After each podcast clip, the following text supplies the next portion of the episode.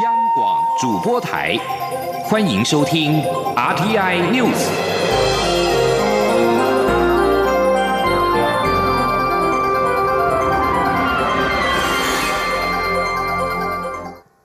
各位好，我是主播王玉伟，欢迎收听这节央广主播台提供给您的 RTI News 新闻。首先带您关注。巴拉圭国防部长索多抵台访问，蔡英文总统今天在总统府接见索多时表示，军事交流是台巴邦谊的重要一环。每年他都会接见远鹏国建班学员，其中有巴拉圭高阶将领参训，这对台巴交流有促进的作用。希望两国未来能够开创更多交流成果。今天记者刘玉秋的采访报道。巴拉圭国防部长索多抵台访问，国防部长严德发二十六号代表中华民国政府颁授二等宝鼎勋章给索多，表彰致力促进两国军事合作的卓越贡献。蔡英文总统二十七号也在总统府接见索多，肯定索多是巴拉圭政府各界都倚重的人才，两度承担国防部的重责大任，也是台湾的老朋友。在中华民国台湾与巴拉圭的军事交流上，索多有很多的贡献。现总统表示，民进党执政三年多来，中华民国台湾与巴拉圭高层互动非常密切。他曾两次率团访问巴拉圭，巴拉圭总统阿布朵也曾在去年来台参加我国的国庆大典。而阿布朵去年来台访问时，还特别观摩地空联合作战演练。总统说，军事交流是台巴两国邦谊重要的一环。远鹏国建班中就有巴拉圭的将领参训，这将有助于两国交流深化。军事交流也是两国邦谊重要的一环。每年我们都会接见远鹏国建班的学员，其中有巴拉圭的高阶的将领来参加参训，那么对双方的。呃，交流有促进作用。我们每一次的交流都让我的关系更加的紧密。总统也提到。台巴两国在农业、教育各领域的合作不断开启新页。今年五月，台湾驻巴拉圭大使馆与台糖公司第一次在巴拉圭举办大型的蓝展。上个月，外交部长吴钊燮也才刚带领农牧绿能产业的考察团到巴拉圭访问，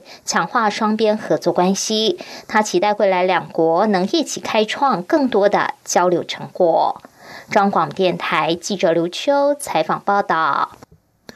关注两岸焦点，台北地检署侦办中国创新投资公司主席向新夫妇涉国安法案件，二十六号清晨谕令限制出境出海，检方为续行查查，今天上午再度传唤向新夫妇说明。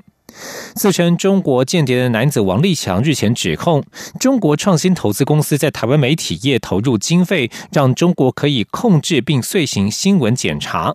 检调查出，向新夫妇曾经多次来台，此行来台主要是拜访朋友，并且会晤商务人士，洽谈投资事宜。两人将拜访名单提供给检调，当中并没有政治人物。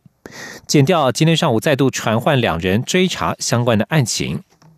而在选战动态方面，国民党质疑民进党操作王立强共谍案。民进党副总统参选人赖清德今天在接受广播媒体专访时表示：“这怎么可能？”他认为，因为香港情势影响国民党的选情，因此出现这种选举语言。今天记者欧阳梦平的采访报道。民进党副总统参选人赖清德二十七号上午以民进党立委参选人赖品瑜竞选总部主委的身份接受广播媒体专访，谈到对于王立强共谍案及香港区议会选举结果的看法。对于国民党质疑是民进党在操作王立强共谍案，赖清德反问：怎么可能？他认为国民党这种选举语言正足以证明香港事件的演变已经对蓝营的选情造成影响。他说：“建制派是听命于中国政府嘛？嗯，那如果台湾的政党啊走的是请中的路线的话，嗯，那势必在年底这场大，明年出的这场选举一定会受到波及。嗯，所以他们当然是要，嗯啊，用选举语言啊，说是民进党政府去操纵了。我想大家都很清楚，这怎么可能呢？”嗯。赖清德指出，香港泛民主阵营能在这次区议会选举中赢得压倒性胜利，主要是因为年轻人站出来，一般人民也站出来，整个投票率都提高。这次民进党也提名了许多年轻人，他希望年轻人及全体国人都要踊跃投票，共同守护台湾的民主。中央广播电台记者欧阳梦平在台北采访报道。赖幸德今天接受专访，还透露，当时蔡英文总统找他当搭档的时候，他曾经建议总统另找他人，但是最后怀着善意接受邀请，没有开任何条件。至于如果真的成为副总统之后，是否会担心被锁在办公室荒废四年，赖幸德认为不会有这个问题。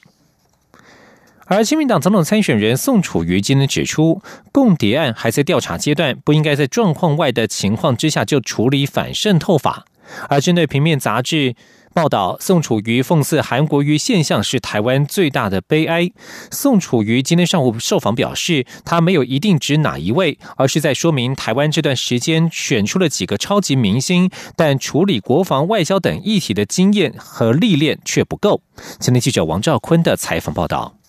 民进党立院党团提出反渗透法草案，亲民党总统参选人宋楚瑜表示。重大法案在过去的习惯里，都是要透过行政院院会整合各部会的资讯，由政院通过后再送立法院审议。但反渗透法草案却是由民进党党团提出，那干脆把行政院废掉算了。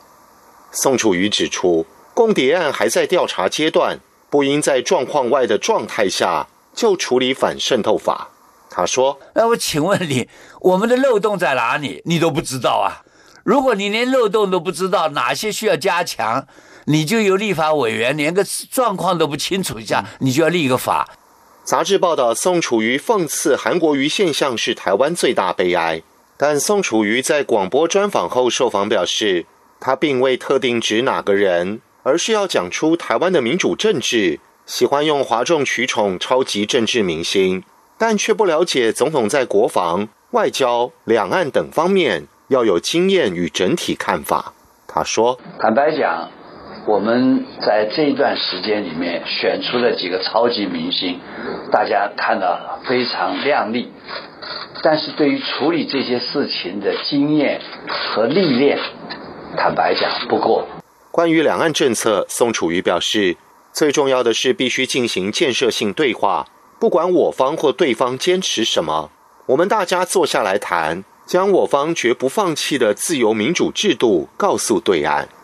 至于内阁名单的进度，宋楚瑜回应表示：“现在就是先找吧。最近逐渐有不少人向他推荐人选，我慢慢都一个一个在思考。将来要组织一个跨党派的大联合政府。”中央广播电台记者王兆坤台北采访报道。共谍案效应发酵之际，国民党副总统参选人张善政今天则是表示，他认为台湾的资安风险非常高，即使两岸关系和缓时，资安事件也从未少过。台湾除了要连结国际组织，寄重民间的力量也非常重要，政府与民间携手，才有办法抵抗对岸网军的攻击。今天记者刘品希的采访报道。国民党副总统参选人张善政二十七号上午出席亚太战略资安论坛。张善政表示，台湾的资安风险在国际上数一数二，因为对岸的老兄随时都在对我们毛手毛脚。马政府时代虽然两岸关系相对和缓，但网络世界从来没有一天平静。现在两岸关系更严峻，资安战场更是惨不忍睹。也因为台湾具高风险性，可以在这里看到最新形态的资安攻击，所以国际非常重视我们的资安问题，把台湾当作练兵场。台湾应该将这项缺点转化为优势，与国际接轨。张善政指出，资讯安全与实体国防不同之处在于民间力量非常重要，因为政府编制有限，而且待遇无法跟民间相比，因此政府一定要借重民间的力量，才能真正抵抗对岸网军的攻击。他说：“我们民间这一块。”呃，其实是很大的一个力量，可以去帮政府补强治安。我觉得政府现在，呃，我知道已经在做了，但是我觉得可以更大力道的把民间的力量再移到政府去帮政府的忙，这个才有办法真的，呃，这个官方跟民间的一条船哈，才有办法去真正抵抗对岸的这个网站的网军的攻击。张善政也认为，发展资安必须培养人才。他指出，在所有产业中，资安这块领域最容易吸引年轻人。年轻人喜欢在网络上玩，玩入迷了就变成骇客。政府必须好好吸引这些人才，让所有黑帽骇客都能转变为白帽骇客，变成国家与民间资安的一股力量。此外，中央近日韩文要求中火依法得放宽百分之十的燃煤许可。引发中彰投三县市首长强烈反弹。对此，张善政说：“最后的决定权在于地方政府，几位地方首长已经表达不会退让，他支持这些首长的立场。”他并指出，WHO 公布台湾肺癌的发生率居亚洲第二，仅次于北韩，这是一个警讯。如果政府的能源政策再不醒悟，台湾就是用癌发电，民众的健康将成为最大的牺牲品。将广记者刘聘熙在台北的采访报道：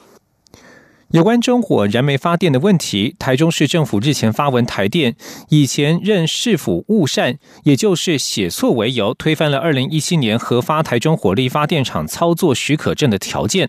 台电今天指出，新条件是把明年全年减煤四成的目标提早到明年一月底达成，但如今已是年底，等同要求中火现在就停机，对供电影响甚巨，而且有违反信赖保护原则，呼吁市府依法行政，否则台电将寻求行政救济。今天记者谢嘉欣的采访报道。台中火力电厂风暴又起，台中市环保局日前发文台电，称前任市府在核发二零一七年中火操作许可证的条件中有误善写错之处，并更正为至二零二零年一月二十六号前，应减少全厂生煤用量四成。对此，台电二十七号表示感到错愕，因为新条件将明年全年的减煤目标提前拉到明年一月底达成，如今已是年底，等于是中火现在就要停机，对供电影响很大。台电发言人徐兆华说：“这是一个实质影响到台电公司台中电厂的操作。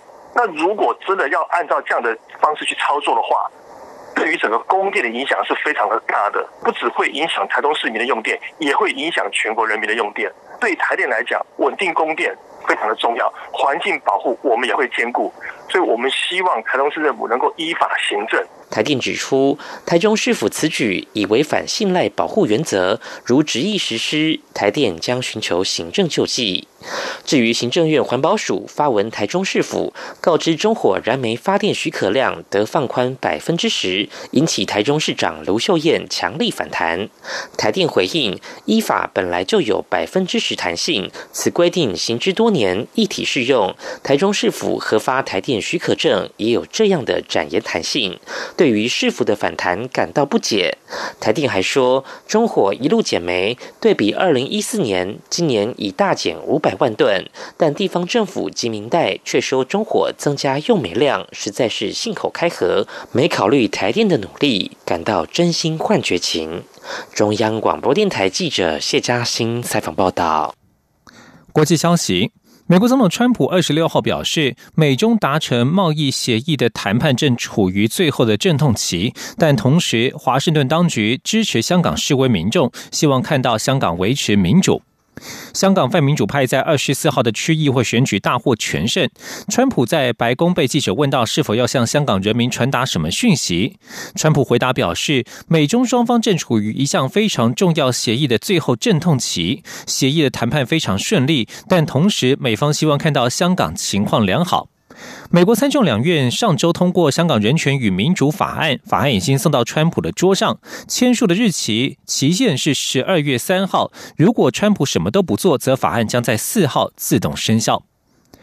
继续关注美国总统大选的初选。根据二十六号公布的民意调查结果，在美国民主党总统提名竞争当中，被称为政治神童的印第安纳州南本德市市长。布塔朱吉的支持度已经升到了第二，仅次于前副总统拜登。而之前保持领先的进步派参议员华伦支持度支持度呈现下滑，主要是因为选民不满意他所提出来的健保政策。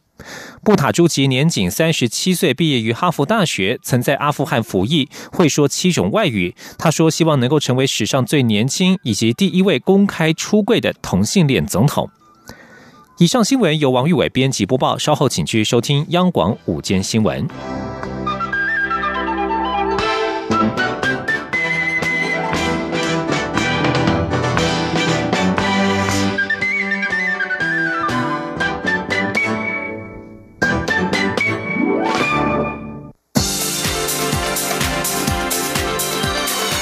这里是中央广播电台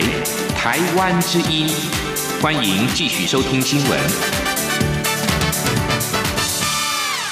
听众朋友您好，我是张顺祥，欢迎您继续收听新闻。蔡英文总统今天在接见美国退伍军团协会总会长奥斯佛德时，感谢美国退伍军团协会常常透过具体的行动力挺中华民国台湾，包括了通过决议文敦促美国政府出售防御性的武器。总统也强调，期待台湾退伍会持续跟美国退伍军团密切合作，让退伍军人的保障更完善，让军人保家卫国无后顾之忧，形成更坚实的国防战力。这将是维护和平、守护民主价值最重要的基础。记者刘玉秋的采访报道。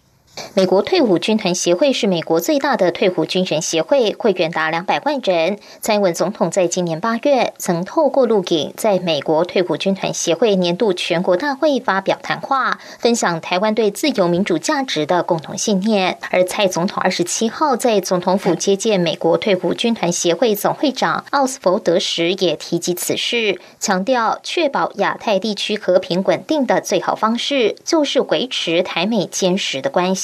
一起坚定的捍卫民主自由。总统在接见时还特别感谢美国退伍军团协会始终支持台美共同的信念，并常透过具体的行动力挺中华民国台湾，包括通过决议文督促美国政府出售防卫性的武器，还在每年的年会中邀请我退伍会推派代表参加。总统认为这些做法呈现台美间紧密的友谊，而台美频繁的交流有。有助于协助退伍军人的经验。总统也提到，他期待台美间能就退伍军人的福利持续交流合作，让退伍军人的保障更完善。如此一来，国防战力才没有后顾之忧。呃，我很期待在奥斯福的总会长领导下，我国的辅导会可以持续和美国退伍军团协会密切合作。一起为退伍军人的福利来奋斗，让军人同胞都可以享有保障、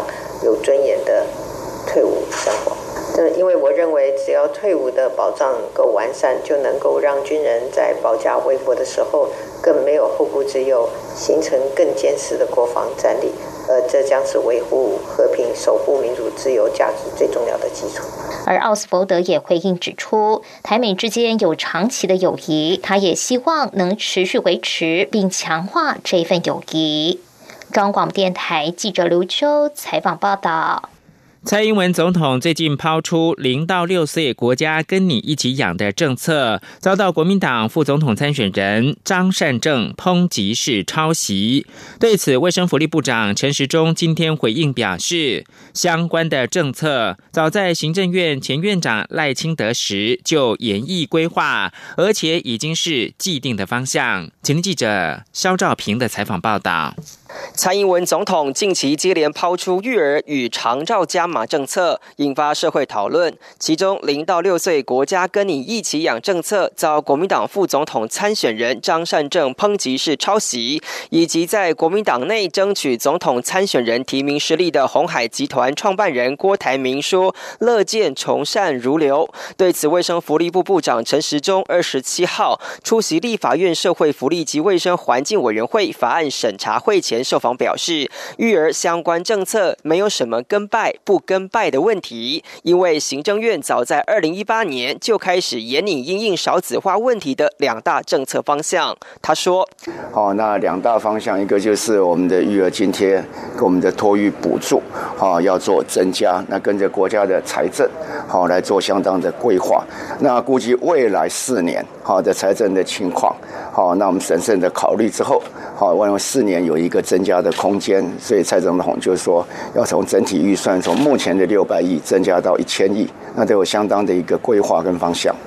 至于蔡英文总统日前抛出的长照预算加码政策，陈时中也说，随人口老化与需求增加，长照二点零的服务当然必须不断提升，要根据扩充的服务来筹措裁员。他说。好，那根据这样的服务的模式的扩大，然后来筹措我们相关的裁员，那务其使我们的长照二点零升级版能够照顾到更多的人，那有更多的品相，那日照也能够做得更完全，那住宿有养住住宿性的机构也要来积极的发展。虽然国民党立委王玉敏在质询时不断批评政策是拿香跟拜，不过陈时中不断强调，这些都已经是正在做的结构，是扩大既有做法。法不是临时才喊出来的。中央广播电台记者肖兆平采访报道。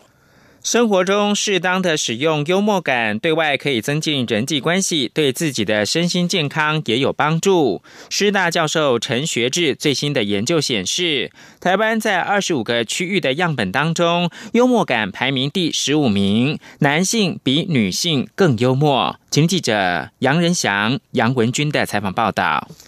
幽默是人类独有的高阶心智及情感历程。在科技部经费补助下，国立台湾师范大学教授陈学志与研究团队在调查二十三个国家、二十五个区域的跨国研究发现，自觉使用幽默最多的是意大利。台湾民众自觉的幽默表现居于第十五名，低于整体的平均值。陈教授也将幽默感区分为亲和型，是对他人良善；自我提升型是对自己良。良善攻击型是对他人有害，自我贬义型则是对自己有害等四种。自觉最常表现出良善幽默的为西班牙及纽西兰，自觉最常表现出攻击或批评型幽默的则是印度及智利。值得注意的是，台湾是自觉幽默感性别差异最显著的国家。台湾男性普遍觉得比女性更幽默，但都倾向于使用批评或攻击型的幽默风格。女性较少使用幽默，则是因为较具备同理心所致。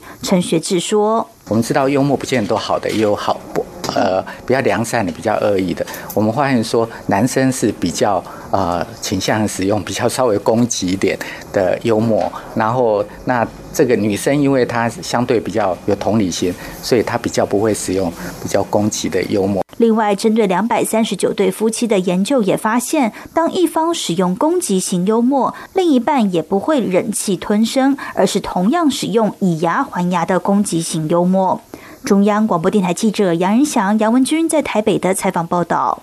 国立台湾大学医学院的附设医院今天表示，今年七月，他们成功的替一岁一名三岁因为脑炎导致顽固性癫痫的翁小妹妹完成了大脑半球的切开手术。这也是台大首度以微创技术切断连接左右脑的神经束来解决病灶，跟早期多必须进行半脑切除的治疗方式不大相同。记者肖兆平的采访报道。三岁的翁小妹妹开心的坐在妈妈怀里，但其实今年七月，她刚刚经历一个脑部微创手术。翁小妹妹在一岁十个月时感染了单纯性疱疹脑炎，最后更发展成顽固性癫痫，病情一度恶化，不仅肢体抽搐、意识障碍、语言迟缓，甚至只能整天躺在床上靠鼻胃管进食。为了协助医师诊断，翁小小妹妹的爸爸整理发病前后的影像。资料，当时心想，女儿的人生就好像卡在当下，幸好配合治疗，有了缓步迈向未来的机会。翁爸爸说：“而在经过手术还有生病后，我相信女儿人生的路注定要走的比一般人要辛苦，但她也是幸运的。幸运的是，她可以透呃经过评估后，她有机会透过手术的方式来治疗。然后目前也有专业的复健团队在协助女儿。”重新学习生活中的一切，让女儿的人生能够有重新开始的机会。收治翁小妹妹的台湾大学医学院附设医院外科部医师杨世宏表示，经过检查确认癫痫的放电病灶在左边大脑，并传导到右边大脑，造成广泛性的脑部病变。过去传统治疗多是移除病变的脑部组织，但这次台大是首度运用微创方式，没有切除任何的脑组织，只切断左右大脑连结，进一步控制癫痫发作。杨世宏坦言，这。项治疗术后会有对侧肢体无力以及视野缺损等后遗症，未来还需要长期复健治疗。他说：“虽然会有这样的问题，但是因为原来的癫痫的发作已经造成左边的脑部功能已经几乎完全丧失，这样，所以虽然说手术会带来一些副作用，但是我们让左侧大脑的癫痫停止发作。”那不要再去影响正常的右侧大脑，那这样获得的好处是远远超过手术所带来的后遗症。台大医疗团队表示，台湾癫痫盛行率是百分之零点五到百分之一，其中约有两到三成患者是顽固型癫痫，如果药物都还无法控制，才需要考虑手术治疗。中央广播电台记者肖兆平采访报道。财政部放宽统一发票跟公益彩券中奖奖金的免税门槛，从新台币两千元提高到五千，并且是从十二月开始上路。台湾彩券公司也在今天宣布，将在十二月二号推出专为这个政策设计的新款限量刮刮乐。五千同庆有五万个五千元的奖项，过去如果中奖五千元，得扣一千零二十元的所得税。从十二月一号开始，就完全是由民众实拿。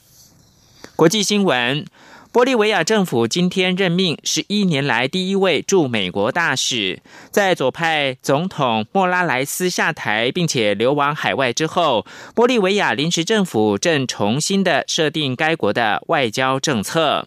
玻利维亚外交部在推特上面宣布，库拉尔将出任驻美国大使这个最重要的外交职位。这项任命仍需获得国会通过。库拉尔过去曾经担任玻利维亚驻联合国大使以及常任代表。莫拉莱斯统治玻利维亚近十四年，因为十月二十号总统大选引发的争议，他在十一月十号宣布辞职，并在十二号飞往墨西哥寻求庇护。在莫拉莱斯去国之后，右翼的参议员艾尼兹宣布自己是临时总统。在任命库拉尔为驻美国大使之前，艾尼兹政府已经宣布跟社会主义的古巴以及委内瑞拉断交。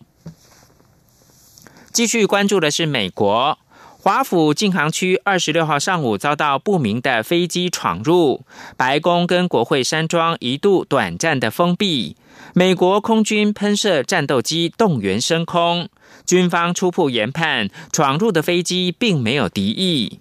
北美航太防卫司令部声明表示，喷射战斗机就位并且准备迎击。司令部并且说，被控违反美国首都禁航区规定的飞机，目前研判并没有敌意。负责保护总统川普的美国特勤局声明表示，由于国家首都地区禁航区可能有违规的事件，二十六号上午封锁白宫，目前已经解除了封锁。警报时间不到一个小时，美国国会警察局说，据报一个可能的飞行器在本地时间。八点二十七分闯入到禁航区，上午的九点十二分情况解除，并且没有事故发生。这次警报勾起二零零一年九一一恐怖事件的回忆，当时盖达组织分子驾驶一架客机攻击五角大厦，另一架是坠毁在宾州的飞机，据信是原本锁定攻击白宫或者是国会。最后看到的是，总部是在纽约的人权观察组织 HRW 二十六号发表报告表示，在智利数周来的示威当中，智利国家警察严重的侵犯人权，要求警方进行改革。HRW 表示，智利警察犯下严重的侵犯人权的情事，包括了示威期间在街头过度使用武力，以及拘留期间进行虐待。HRW 的美洲地区执行长，也就是智利的律师毕班科说，HRW 已经接获数以百计令人不安的滥权报告，包括了殴打跟性侵的案例。HRW 发表声明说。他们二十六号跟智利总统皮涅拉会面，建议当局进一步的进行改革，以协助避免警方的不当行为。智利的示威冲突始于十月中旬。最初是因为政府调高地铁票价，但越演越烈，成为自一九九零年回归民主以来最严重的政治危机。数周以来动荡也对经济造成了伤害，到现在都还没有停止。示威镇压活动造成二十五个人丧生，超过千人受伤。